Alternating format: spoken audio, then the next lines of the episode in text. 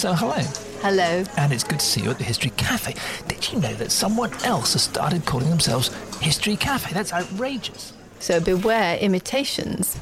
I'm John Rosebank. And I'm Penelope Middlebow, and this is an introduction to our series, Blowing Up the Gunpowder Plot. Before you light your bonfire and set off your fireworks on November the fifth, why not uh, spare a thought for Guy Fawkes, who is still sending up in flames more than four hundred years after a crime that he probably never committed?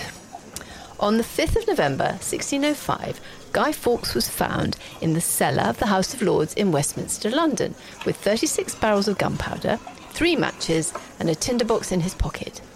He was going to blow up King James the First and his entire parliament. Or, so we're usually told. The problem is that there's not a single thread of reliable evidence, historical evidence, that any of it ever happened.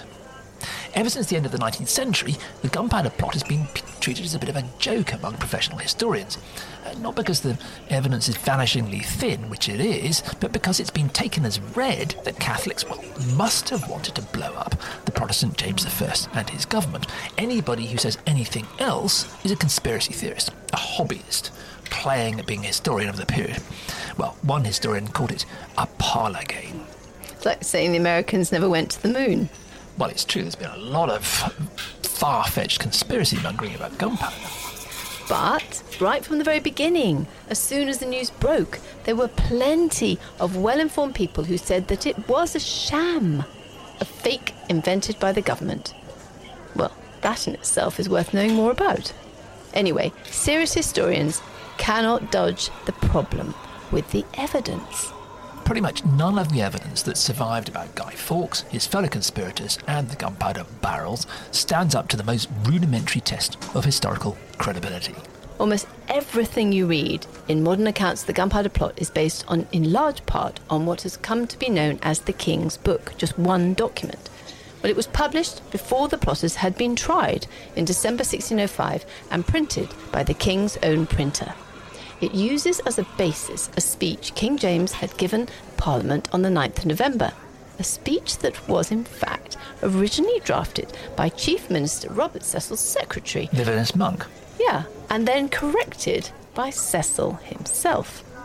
The book is a government narrative of the way the government or Cecil uncovered the plot, and, this, and it includes the signed confessions of two plotters, Guy Fawkes and Thomas Winter. Now, this kind of thing is definitely not to be used as evidence of what happened, or at least not without reliable, corroborating evidence. And here's the thing. The central difficulty of the Gunpowder Plot is that there isn't any reliable, corroborating evidence. The King's Book of sixteen oh five reprints the two key confessions that we mentioned from Guy Fawkes and Thomas Winter. But the key thing to remember is that the Gunpowder Plot falls into that infamous century of history in which torture, first introduced by Thomas Cromwell in the fifteen thirties, was used as a means of state investigation. In fact, the King's order to torture Guy Fawkes still exists. Yeah, he said, start with something mild. Probably the manacles. Suspending him by his wrists, and proceed to the worst. Well, the rag. A machine for stretching a man by his arms and legs, pulling them out of their sockets. Now, we know a good deal more about the circumstances in which these confessions were obtained. You see, the man in charge at the Tower of London in November sixteen oh five was William Wade. That's W A A D, Wade. He'd been a close friend of Robert Cecil since Robert Cecil was a child. In fact, the Cecil family had employed Robert, uh, William Wade as an agent or an intelligencer for decades. And together, they'd all been involved in a whole series of dodgy investigations, including framing Mary Queen of Scots for treason and getting her executed. Of course, Mary Queen of Scots was James's mother. Yeah, look at, see John Guy's book, uh, My Heart Is Not My Own. Yeah. Fantastic book. So William Wade was known to be an unscrupulous operator with a long and unsavoury reputation for fabricating evidence and for using and for using and threatening torture. And his specialty was interrogating Catholics. In fact, he had his own team of investigators to track down and entrap Catholics. It's very significant, therefore, to discover that in August sixteen oh five... So that's just, what, two or three months before the Gunpowder Plot, supposedly? Robert Cecil had installed his shady old friend, William Wade, as Lieutenant of the Tower of London.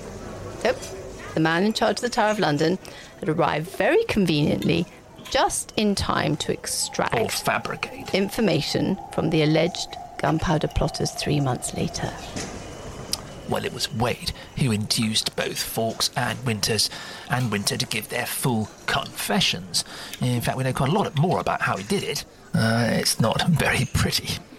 It isn't. So if you're intrigued to know more about the shadowy figures behind the story of fifth of November, there are playlists for the entire series of seven episodes called Blowing Up the Gunpowder Plot.